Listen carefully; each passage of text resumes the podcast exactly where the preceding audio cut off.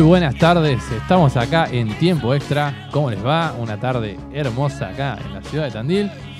Estamos de 17 a 19 en el muro radio, la 102.5, escuchando acá un poco de música y hablando un poco de fútbol, como siempre, tiempo extra, hablando de deporte y de fútbol particularmente.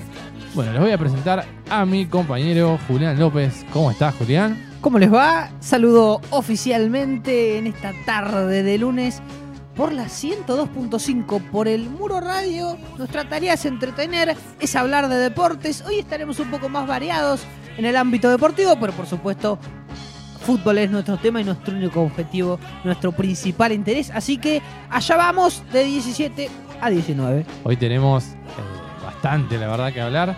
Hay selección argentina, ya se vienen las eliminatorias. Así que tres partidos, la triple fecha, una locura. eh, que veremos cómo le va a la se ha dado antes esto de triple ¿No? fecha, No, ¿no? no, no, nunca, nunca. Nunca se ha dado esto. La verdad que es algo que va a quedar en historia también. Porque. Argentina juega domingo, eh, perdón, jueves, domingo, jueves. Claro, Esa sí. tripleta tiene Argentina. Sí, sí, sí. Venezuela primero, Brasil después y Bolivia por último. en- exactamente, sí. Con Venezuela, bueno, vamos a arrancar un Vamos poco. por ahí. Vamos, vamos. Vamos a- por la selección argentina, sí, arranquemos sí. por ahí, después derivamos en el ámbito local. Eh, la selección que no va a tener al Cuti Romero, por ejemplo, para la primera fecha, porque está sancionado. Así ah, que. es cierto. Y no lo va a tener para la última, porque hay una especie de arreglo. eh, Ah, no sé cuénteme si- eso, que no lo entendí mucho en la semana. Sí, eh, no sé si usted vio que había una especie de arreglo con los equipos ingleses de que la tercera fecha no la van a jugar los justamente jugadores de la Premier League. Así que el Cuti Romero y Emiliano Martínez, por lo pronto, la tercera fecha no la disputarán. El partido con Bolivia, que bueno, Argentina debería ganarlo con creces, más allá de cualquier Claro. ausencia. Eh, pero los tenemos con Brasil, que es el partido Eh, que, era, que era el importante. importante, clave, creo que muy difícil. para Es tener. decir, si Cuti Romero y los demás jugadores que transitan la Premier League por estos momentos no juegan contra Bolivia, evitarían la sanción del club. Exactamente. Por lo pronto, Emi Martínez y Emiliano Buendía son los que está confirmado que no disputarían el tercer partido. Lo mismo correría para Giovanni Lo Celso y Cuti Romero. Muy posiblemente también eh, se adhieran a esa especie de acuerdo, eh, porque Inglaterra tiene una, una cuarentena estricta con los que viajan al exterior. Sí. Y en especialmente los que viajan a Sudamérica o a Latinoamérica en sí, porque México también. Eh, y han llegado a ese a esa especie de, de acuerdo. Claro, Pero bueno, claro. La realidad es que tenemos Mm. material igual. No, sí, tenemos material, pero estaba, estaba pensando que se pusieron bastante firmes las ligas con esto de que los jugadores no viajen. No viajen. Todo viene de una vieja discusión porque anteriormente se había hecho una especie de decreto de reglamento que autorizaba a las ligas a que en tiempos de pandemia dura, de pandemia difícil, si, la- si las cosas no estaban bien y los jugadores de los distintos equipos corrían riesgos, podían prescindir de, de cederlos en busca de preservar la salud de los jugadores. Ese decreto o reglamento se dio de baja a los meses, pero los equipos y las ligas se siguen sosteniendo de aquel reglamento y no los quieren ceder. Entonces ahora la FIFA se encuentra en una situación donde si da el brazo a torcer, ya directamente siente un precedente y eso es un problema. Sí, sí, sí. Porque las eliminatorias van a pasar a ser la Copa Argentina, con perdón de la Copa Argentina. Digo, no van a importarla a nadie y son la representación de las elecciones. Hay mucho juego de identidad ahí. Digo, no puede pasarnos eso. Entonces, se, está, se está jugando el pasaje al mundial, no es que ya Además. está todos clasificados, no son partidos que quedan, bueno, que quedaron dos o tres partidos que jugar, no, no, estamos más allá de lo- la diferencia que tendrán Brasil y Argentina con el resto, pero igualmente no están clasificados.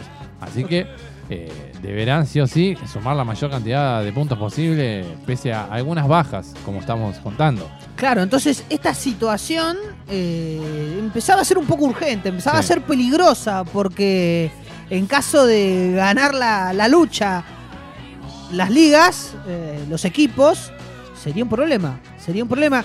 Y bueno, yo creo que se termina de destrabar con- por completo ante la actitud de muchos jugadores. Porque se rumoreaba que no solo los jugadores argentinos, que vienen de gracia, que están muy unidos, que salieron campeones de la Copa América, que el mejor lugar que tienen hoy para disfrutar es la selección argentina. sí. Están todos muy contentos y muy bien, hay un grupo unido, virtud de Scaloni, hay que decirlo. La escaloneta en su mejor momento. Claro, está en su mejor momento. Se rumoreaba que todos los jugadores sudamericanos pensaban en hacer lo mismo, Sí. que querían disputar con su selección. Así que bueno, yo creo que terminan los jugadores dándole un espaldarazo, no sé si queriéndolo o no a la FIFA, y las eliminatorias se van a jugar en, en su normalidad. Pero fue un conflicto que pudo haber sido bastante más problemático de cómo finalizó. Sí, eh, Edinson Cavani, por ejemplo, no va a estar en esta fecha de eliminatorias. O sea, una gran baja para, para Uruguay. Gran. Eh, una, algunos eh, jugadores así, que la verdad que no van a estar, me parece... Brasil. sí, sí, Brasil. Brasil tiene un- una larga lista de jugadores. que Eh, no la verdad que complicada situación para Sudamérica y bueno, para Latinoamérica en sí. y para algunos países de África que también, obviamente, las figuras juegan en Europa y no pueden ser convocados. Eh, yo creo que la FIFA tendría que tener más peso en ese momento, pero bueno. Yo creo que va a tener que tener peso también en las sanciones, no tiene que achicarse, porque si se deja estar, termina perdiendo y mucho. La verdad que perdemos mucho en este sentido. Si empieza a ser una, una corriente, algo que se repite en el tiempo, esto de no ceder jugadores. Sí, nos damos cuenta que los clubes son más poderosos al final que, que las asociaciones de- de- futbolísticas de cada país. Porque- Claro, y esto está relacionado a que los clubes tienen dueño de nombre y apellido con poder económico y creo que esa es una discusión profunda que el fútbol debe darse. ¿Hasta cuándo este monstruo que viene pisando cada vez más fuerte es conveniente o es problemático? Sí, se complica la convivencia entre la selección y los clubes. Claro. Eh, se complicó en su momento, eh, por así decirlo, cuando estaba Di María, no sé si se acuerdan, la final que estaba lesionado Di María, que había que arriesgarlo aquella final 2014 y el Real Madrid amenazó a la selección argentina que Claro, no fue Di tiene razón. Bueno, es ya- cierto. Desde aquel momento ya se nota que los clubes tienen mayor peso, que la selección. Claro. Porque un mundial, una final de mundial, ¿qué más que eso? Pero bueno. Claro, ¿dónde más si no vas a arriesgar? Claro. En, en- en- en- en el sueño de cualquier pibe que quiere ser futbolista. Sí. Eh, imagínese, ¿no? Entonces creo que, Imagínense eh, jugar contra Venezuela Bolivia, to- con todo respeto. por bueno. Nuestros claro. hermanos, pero bueno. Y en el ámbito futbolístico, ¿cómo ve esta selección argentina de cara a los, a los tres partidos que se le vienen? Y bueno, eh, eh, también eh, coincido que habría que ganar directamente más allá de ser visitante en Venezuela y de local contra Bolivia. Ya el partido con Brasil, sacar un punto sería muy buen resultado. Ganar sería otra, otra epopeya, otro acto de, de heroísmo de la escaloneta, podríamos decir.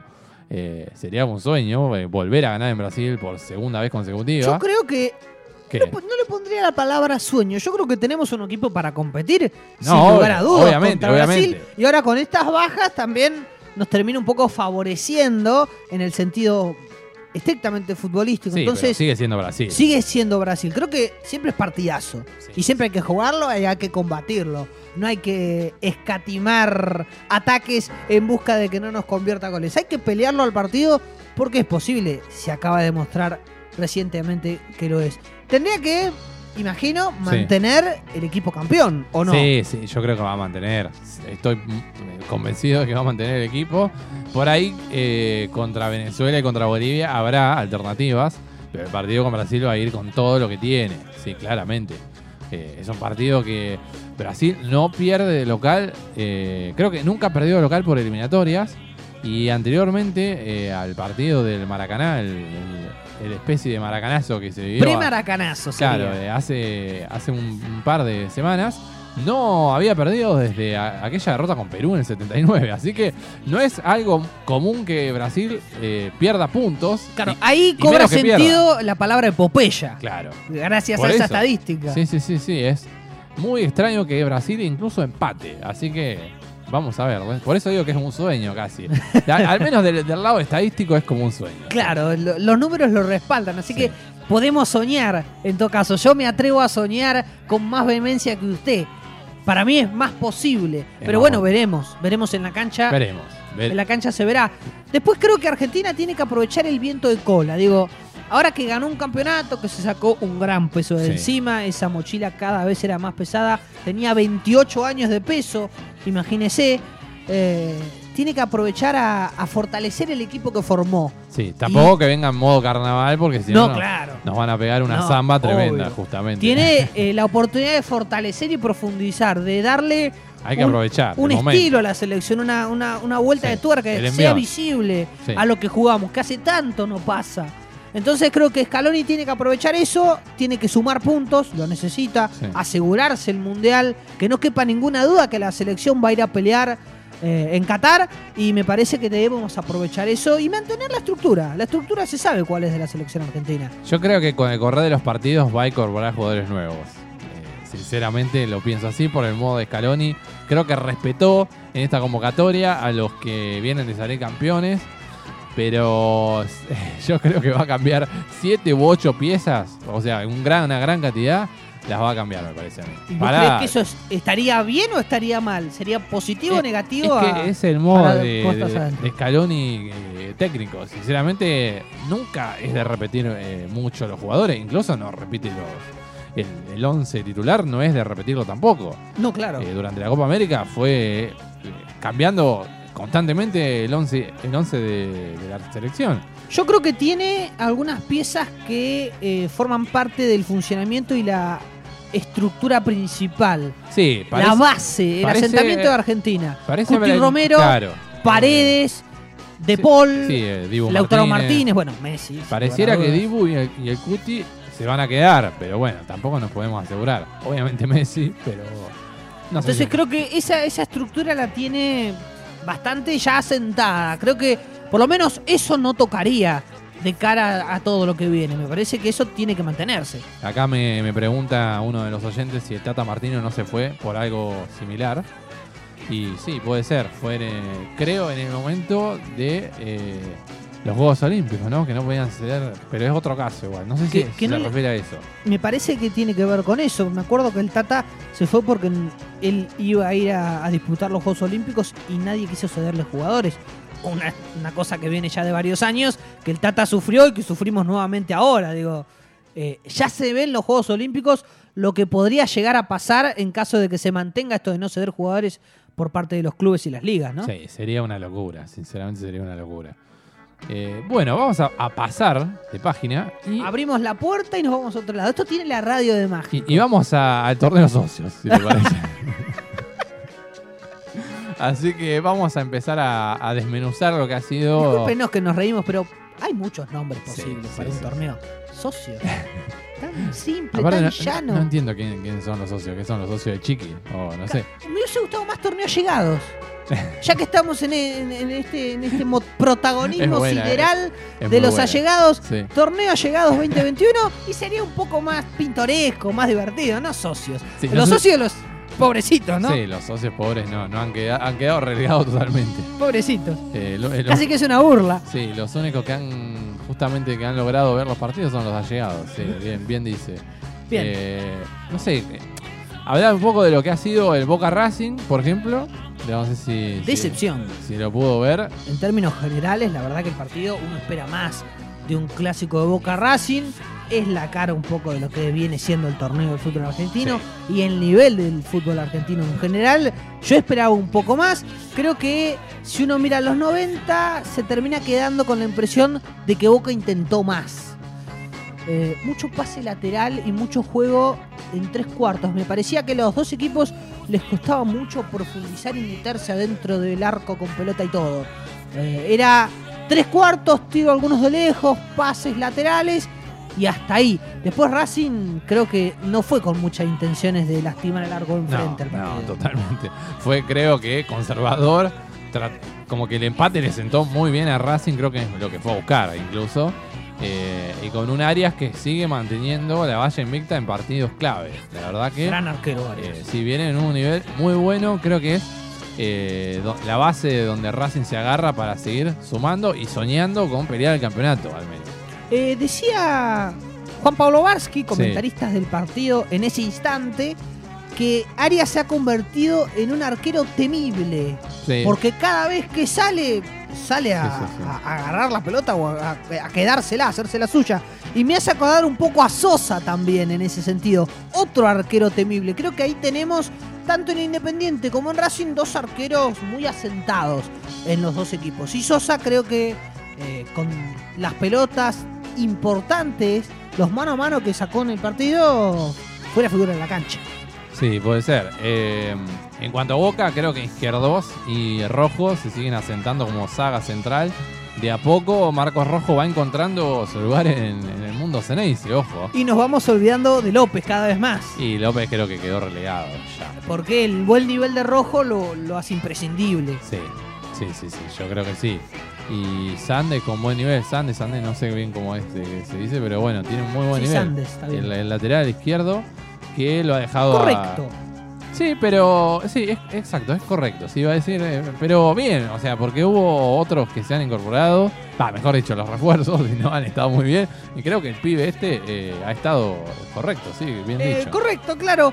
La verdad, eh, a mí Fabra, la mitad de cancha para adelante, me simpatizo bastante. Me parece un jugador eh, que lastima. El tema, tema es que de mitad de cancha para atrás, Ese es parece que le gusta más la fiesta que el juego, que se siente mejor en un cumpleaños la que fiesta en de- el área propia. La fiesta de rival, digamos. Claro, no, no, no Sí. se siente. no- no- muy perdido. Es un gran muy defecto. difícil. Yo creo que Y me es parece. lateral, no es volante. Me parece muy, muy buen jugador. Fabra con una técnica tremenda, pero sí, no, la en defensa es un desastre. No, no, sinceramente, creo que eh, por el momento de Boca, por ahí complicado, que no está puntero indiscutido, creo que.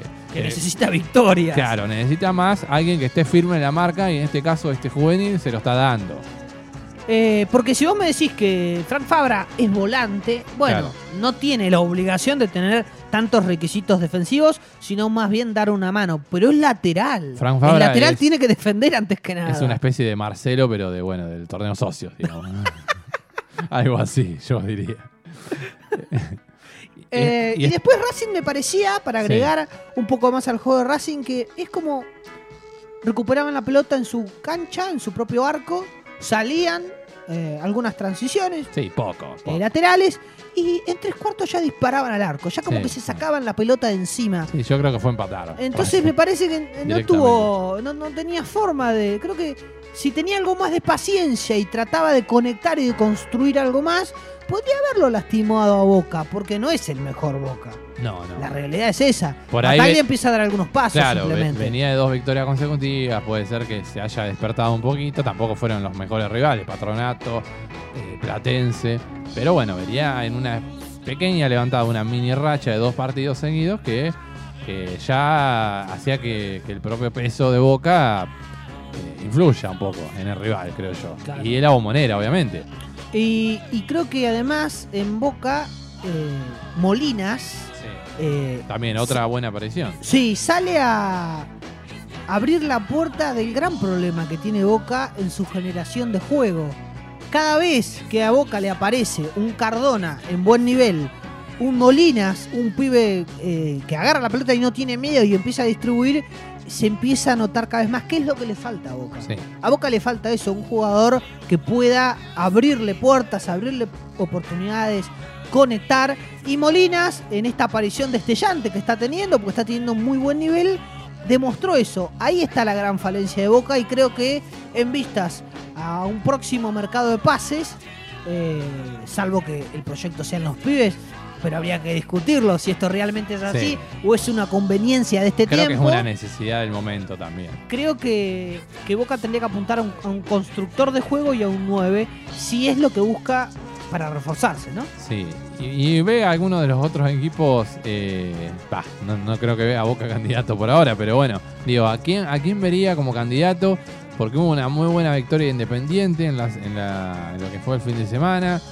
Eh, Veníamos diciendo que, Estudiante estaba bastante prendido también. que Colón eh, podía ser una de las figuras grandes de este Sí, torneo. Y fue vapuleado. Tan baja, tan Sí, baja. Sí, sí, sí. Lanús, que tuvo un primer tiempo muy bueno con un Pepe San que tiene nueve goles en nueve Es partidos. increíble. el Eh, Pepe. eh, el joven. el- Gratitud al Pepe. El joven Pepe San, diríamos, porque la verdad. Mire, yo veo con buenos ojos a Estudiantes de La Plata. Y estudiante viene bien. A mí me parece que eh, seguro. el va. ruso es un, un técnico muy inteligente. No le digo que se compre pochoclos para ver a estudiantes porque No. la verdad no lo va a disfrutar No. demasiado. Pero en, esa, en ese esquema conservador y bastante sólido que tiene, con un Noguera y Rogel fuertes, sólidos atrás, que te, casi te imponen respeto a la hora de atacar y algunas contras si logra conectar, es un serio candidato al título, le diría. Si estudiantes se mantiene en este nivel, hemos visto cómo ha empezado bien y se ha decaído. Sí. La Copa Maradona, sin ir más lejos, eh, o la anterior, la Copa de la Liga Profesional, pasó su grupo sin sobresaltos y contra Independiente perdió por penales. Así que bueno, ahí ve una, una posibilidad. Un posible candidato, ¿Usted? sí. ¿Tiene alguno? Yo creo que entre Independiente, Racing, eh, no- la verdad que no descarto para nada a Boca y más como es el torneo argentino. Yo creo que Boca con dos o tres partidos seguidos que gane se podría aprender tranquilamente. Eh, no hay tanta diferencia entre los equipos. Y River habría que ver. Hoy juega River, por ejemplo, a las 7 de la tarde. Eh, yo a Boca y River lo descarto porque uno ya los tiene como candidatos, ni bien arranca el torneo y sabemos que pueden mejorar. Otro Sí. que veo con buenos ojos y que hoy es un Bueno, partidazo. Lanús. Lanús que, que dije Bueno. Lanús, claramente. Eh, Talleres. Talleres juega bien, tiene buen equipo. Pero para cam- no sé si para campeón. para pelearla. Para pelear. Para pelearla. Hoy tiene un partido muy importante con Estudiantes de La Plata, Claro. 9 y cuarto. Es un partido Sí. muy definitorio para cómo quede la tabla Sí, en sí, vísperas del futuro. Así que, ojo con Talleres que la puede pelear. Sí, la ti- puede pelear. Juega bien Talleres, la verdad tiene un buen equipo. Eh, es un equipo interesante, ha desplegado bastante fútbol en ese sentido. sí, ¿Qué sí. me cuenta ya para cerrar de la gagoneta? Y la Gagoneta se estrelló un poquito esto- esta semana, la verdad. Eh, yo no soy muy fan de la Gagoneta. Eh, eh, creo que eso le pregunto. hay, hay un. Claro, hay, eh, buenas intenciones. Claro. Pero, como dice el dicho, el camino del Señor está lleno de buenas intenciones. No sé si está en el mejor. si tiene las mejores herramientas. No, obvio, claro. Ojo, tiene algunos. Cauterucho me parece un delantero formidable. La verdad que más allá de su edad, siempre ha estado ahí eh, en, los, en la cima de, los- de la tabla de goleadores. Tiene algunos que otros jugadores, los Te hermanos. voy a poner un aprieto. Ojo. que- ¿Vende humo o intenciones nobles? No, no, no. no. Intenciones nobles. Sí, no. Bien. No, no, no. El Cabo no me parece vende humo, sinceramente. Eh, creo que practica un buen juego, lo, lo intenta, a veces en exceso, ha salido Yo, jugando. ¿Sabe qué creo? Que, mal, los que hablan mucho de Gago o los que hablan mucho de fútbol Sí. son bastante vendehumo, no necesariamente los entrenadores. No, sí, obvio. No, no, yo creo que lo de Gago, eh, las intenciones son buenas, pero el tema es que eh, a veces se equivoca demasiado y ha perdido. Yo creo que con equipos que son superiores eh, no se puede jugar de esa forma y claramente lo que quedó, quedó demostrado esta semana con River y Lanús Con River, sí, dos claro. equipos superiores claramente a Dos Civi y bueno, En obviamente. cuestión de nombres, por lo menos. Sí, en todo, Eh, yo creo. y, no y sé. sí, lo ha pagado caro. Se lo lo ha pagado carísimo. caro. Sí, sí, sí. De- la verdad que casi, casi se llegó una goleada. Tuvo un segundo tiempo que remontó por Cauterucho. Pero bueno, eh, pudo haber empatado. Grabemos esto. Un candidato cada uno, di- digamos, ¿quién nos parece que va a salir campeón? Yo me quedo con estudiantes. ¿Usted? La verdad, se me tengo sacando Boca de River, ¿no? Sacando Boca River. Claro, Boca River lo dejamos a un Y lado me- porque no se tiene me sentido. complica porque yo pienso en tres posibles. Quédese con uno. No, ya- no, no, no sé. No, tengo hasta cuatro. Pelota afuera. Y porque Es difícil en este torneo, cierto. la verdad que ¿Cómo vislumbras? Independiente y Racing creo que están bien. Colón y Lanús también podrían ser. Eh, no, es muy difícil. Habría que esperar dos o tres fechas más, por lo menos. Pero Bien. bueno. Yo me la juego con estudiantes. ¿Usted me lo dice el próximo programa? Y se lo decimos el próximo programa. Bien. Bueno, vamos a una pausa.